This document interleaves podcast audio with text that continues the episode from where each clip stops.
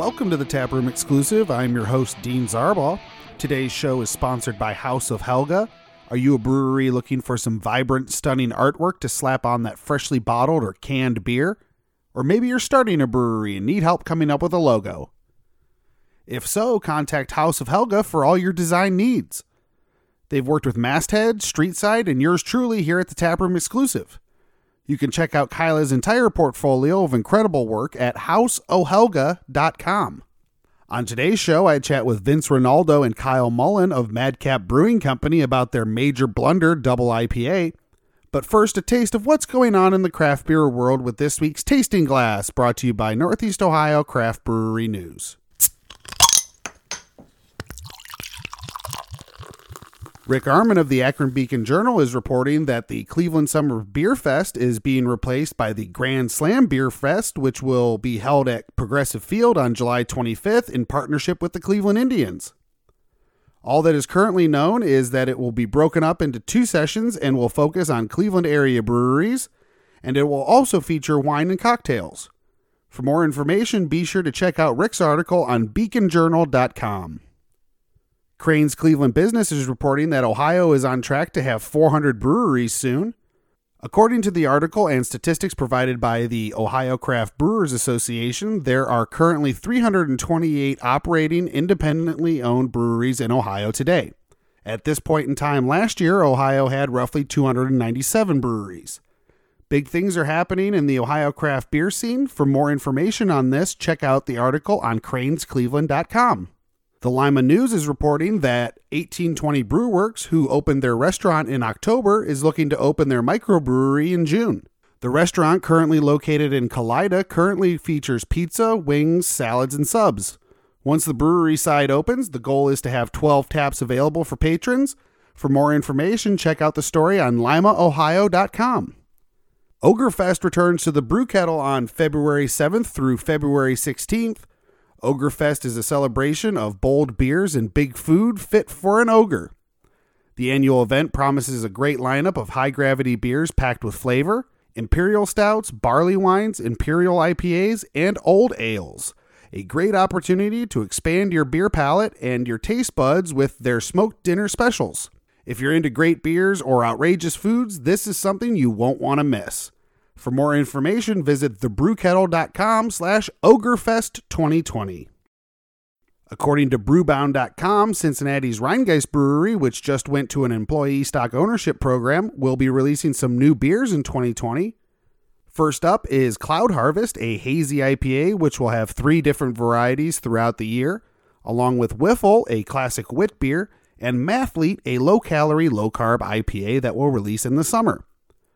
For more information on these new beers, including which markets Rhinegeist is looking to expand into, check out the article on brewbound.com. And that's all for this week's Tasting Glass. My interview with Vince and Kyle from Madcap Brewing Company in Kent, Ohio is up next. We have moved on to the Major Blunder Double IPA.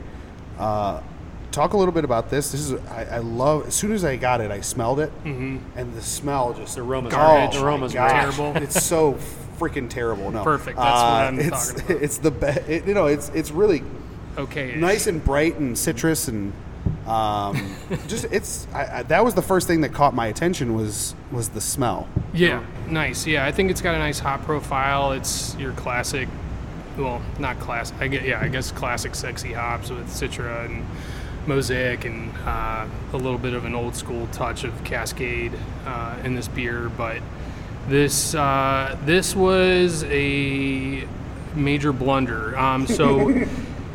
Lives up to the name. Yeah, so it we were this is like one of the early beers that we brewed here by accident because I was supposed to be brewing our session IPA, uh, Boy Blunder, and I'm real good at math and completely messed up. Try not to cuss, but um, yeah, I messed up pretty good, and we took a session IPA and made it into a double IPA. Yep. It happens. It does. it Uh, does. I was talking to Franklin Brewing Company in Elyria. They did an ESB and Yeah. they screwed up and made an Imperial ESB, Yep. which isn't really a thing, but like I'm sure it tasted beautiful. it was. It, but it, they it ended up being more popular than the than the ESB. ESB. Yeah. I mean, both of Worse. them are really tasty beers, but surprisingly, that that Imperial ended up coming out just yeah, I'm sure. happened to be one of those things that was like, oh well, okay, well we'll just do it's a seven percent or eight percent ESB now. That's Yep. what it is. But it, every once in a while, happy accidents happen. Yeah, this was a this was a positive one. It was something that kind of pushed me to uh, try something new. I mashed really high, which isn't something I typically did with IPA in general, and Okay. now with New England's, it's very common to mash high.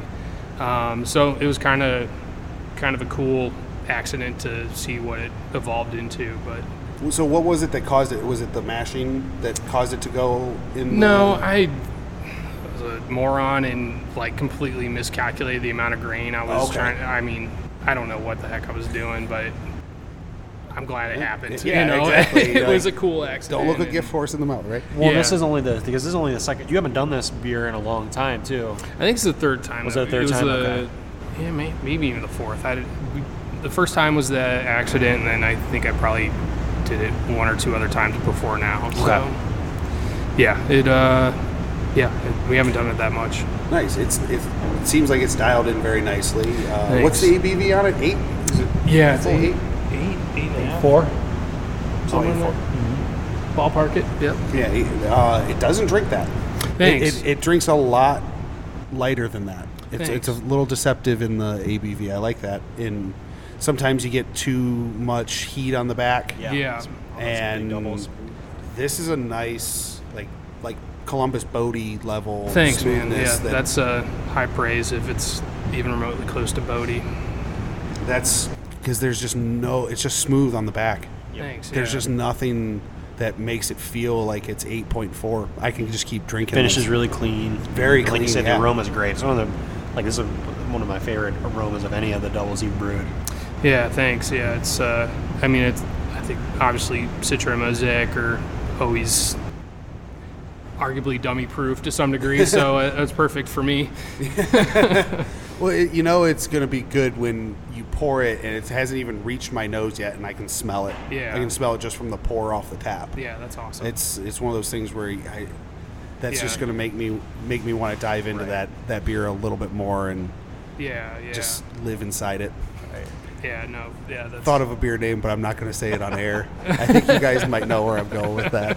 Um, uh, I would not be surprised to find that name on Worst Oh, Beer no, Blog one day soon. Yeah, yeah. Um, but uh, the it's it's nice to have double IPAs that that really don't knock your palate clean Yeah, too, because yeah. it's it's not sitting there where I feel like if I go to have maybe Gold Flash after this, Yeah, because yeah. I want to maybe not go too too, crazy, yeah. too high double in a row, bring it back back down. The it doesn't feel like this is going to affect the flavor of that either. This hasn't cr- completely wrecked your palate. Yeah. Yeah, yeah, and we try to. We have a, I think what, two more double IPAs that we some semi consistently do, and I try to make them a little bit different from each other. So I have a little bit more of a palate wrecker one, and I have, you know, one that is maybe even lower uh, IBUs than this, but has you know some different hop character that you wouldn't get with major blunder. And it's always nice. We always we typically have at least one true traditional double on.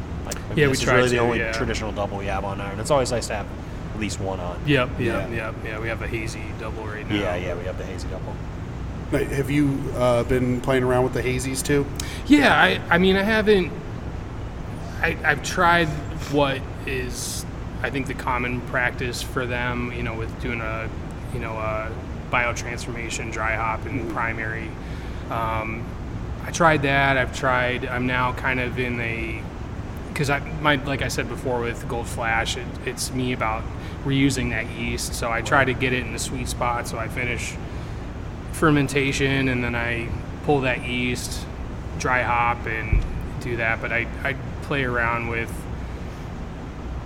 getting low bitterness, but still adding a lot of hops and playing with different temperatures. And so it's it's been fun kind of seeing where that goes and seeing what kind of hops really respond to using that um, British strain that a lot of people are using for uh, New England IPA. But it's been fun for me. I know, like I said before, a lot of people kind of uh, take a crap on it, but I don't know. I think it's just an opportunity to learn, and you know, I definitely haven't mastered it yet, and who knows if that's ever going to happen. And but it's just been fun. It's been kind of like the one thing I've been really playing around with lately.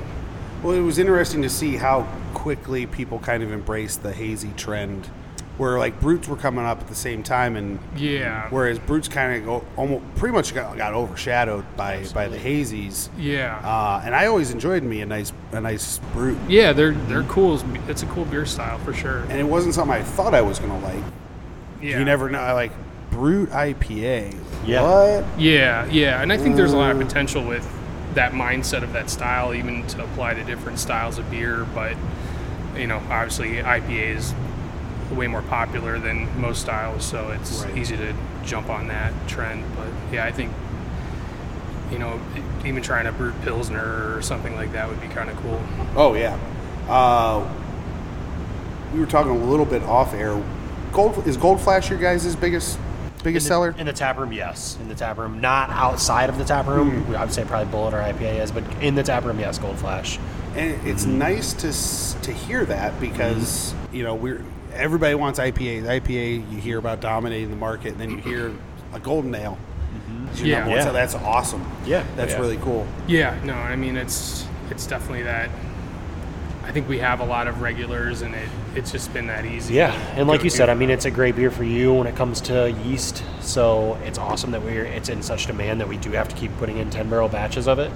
Um, yeah, yeah, it's a, I mean, it's a solid beer, and it's and it does sell. It, it, it is great that it does sell so well in the tap room. Like, Yeah. yeah. Is it is it usually a fun brew day other than the first time uh, when you brew this beer? yeah, it's it's a nice easy brew day. There's not a, a I mean compared to some of the others that I was pushing the oat limits on New England's that tra- transfers were Slow transfers.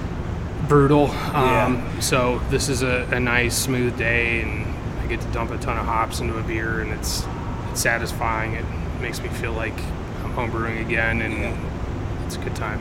Yeah, uh, it's it's nice to it's nice to have this this nice just easy. It's it's weird to call an eight point four uh, percent beer an easy drinker. Yeah, yeah. Well, I'm thankful it is, but it's also uh, got to be careful. Right.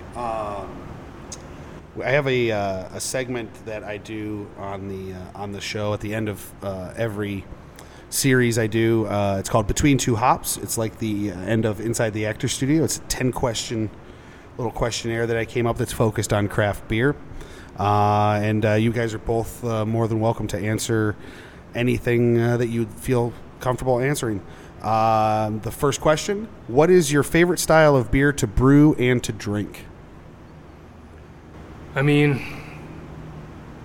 I know like it, I probably should be saying like pilsner or something like that, but I I love IPA. Like I don't know when Jack gave me the opportunity to Brew Kettle and I got to brew White Rajah for the first time. It was like the coolest fucking I thing bet. in the world. it Oh, was just so cool. It's nice to it's nice to see that uh, them doing so well now too, and Yeah, it's- really I mean- embracing the the cans and everything too. Yeah, I mean Jack is hands down the nicest and best person I know, so I can't thank that guy enough. Yeah, uh, Ryan, what's your favorite beer? My favorite beer to drink is a New England IPA. My favorite. I was actually surprised. I, I don't have a hand in brewing, but I was surprised. I, I always thought that like Gold Flash days would be really boring for you brew wise, but you said that those are you don't mind brewing that beer. Like I don't know I mean, why. yeah. I guess typically just because it's our lighter beer. It's nice to have a guaranteed chill Yeah, day. yeah, yeah. So yeah, it's I like to. I remember asking you that on a brew day, and that was something that stuck with me. Like, oh, okay, I, I don't know. I just thought those would be the most boring days for you, just brewing Gold No, Flash. But it's like, nice to like know, like, Gold Flash. This is going to be dialed in. Yeah. I don't have to worry about too many crazy things happening. Yes. And it's yeah, it's nice to have a chill day Yeah, for sure. No, no uh, unexpected problems popping up.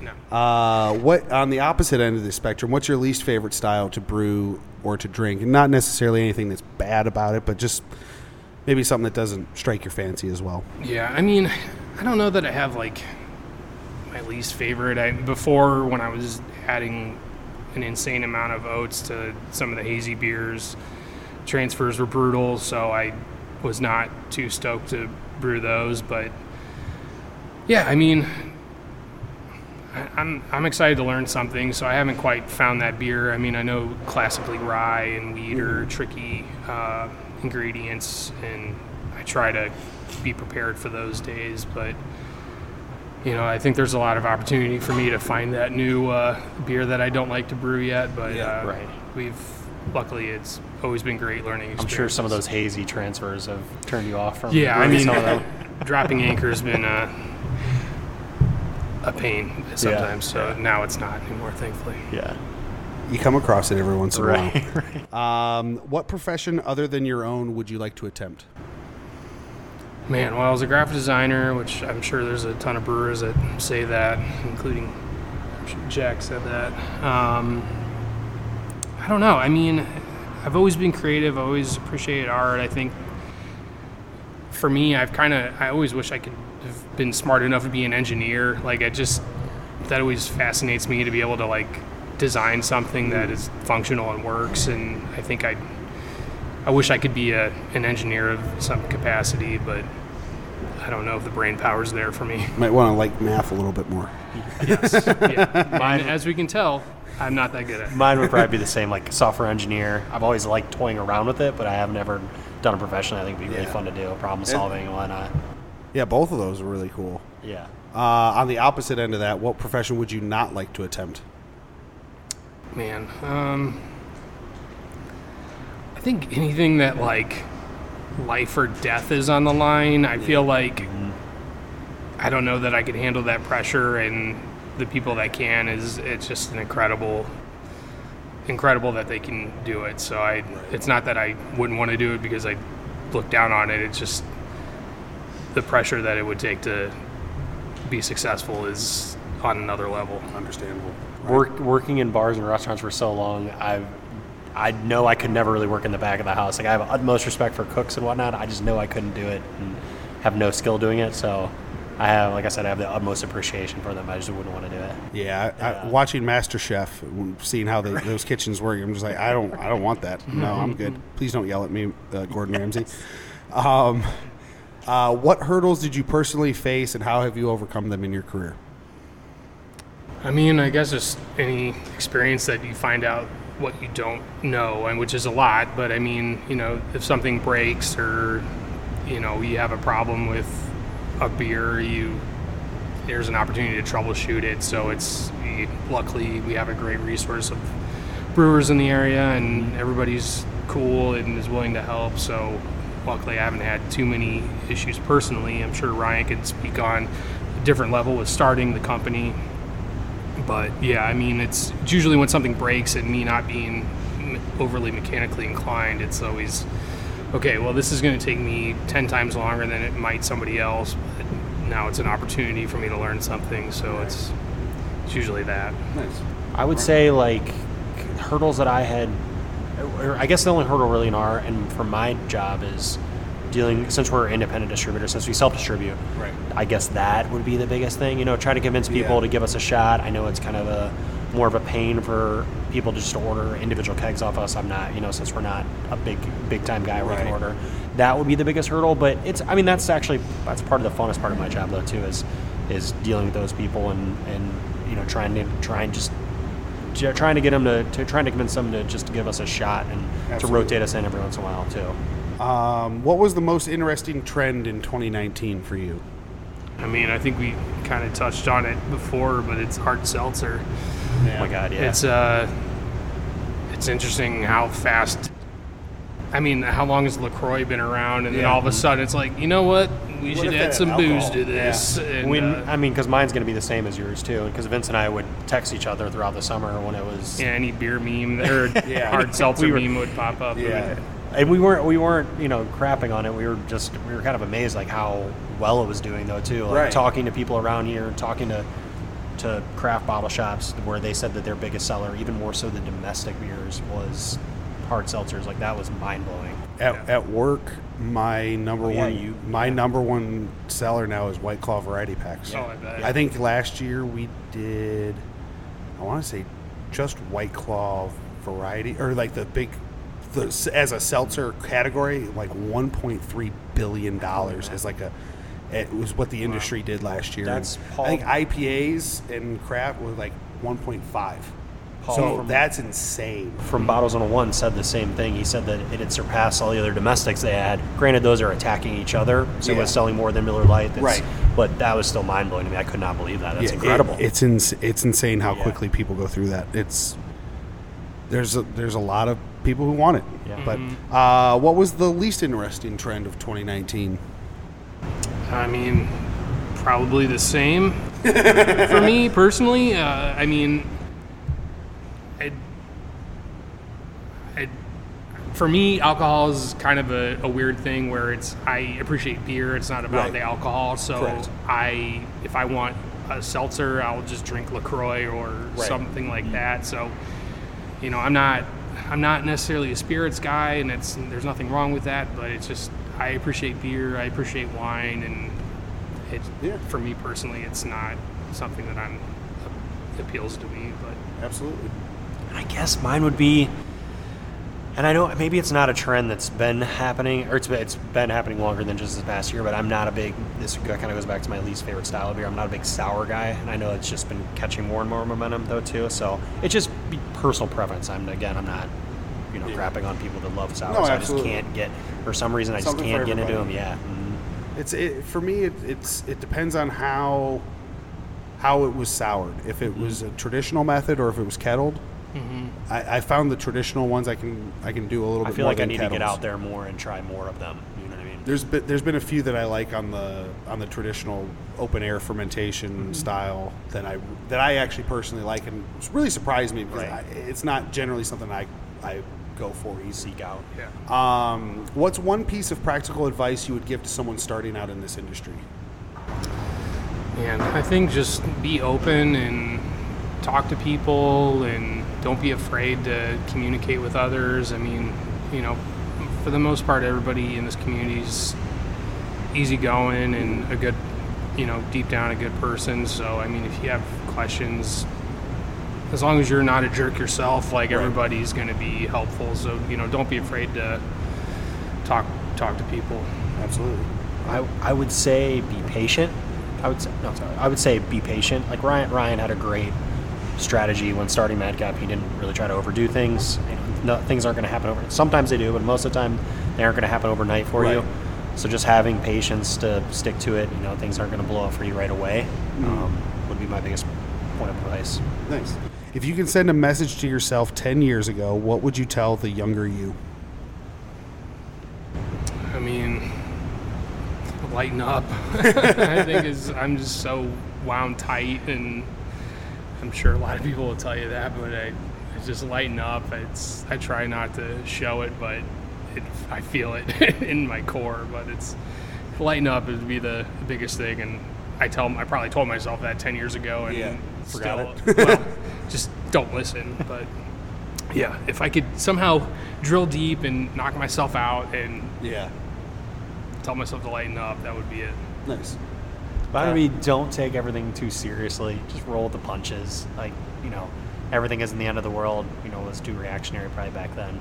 So, yeah. Yeah. that'd yeah. Uh, and the last question What or who has been the biggest influence in your career?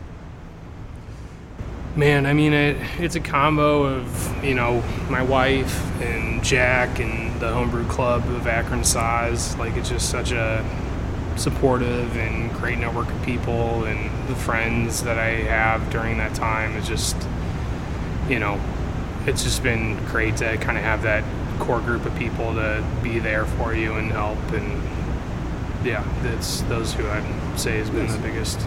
I would say, I mean, I'm going to piggyback and do a lot of different people. Ryan had a big help to me, obviously, giving me the opportunity here. My wife being so encouraging.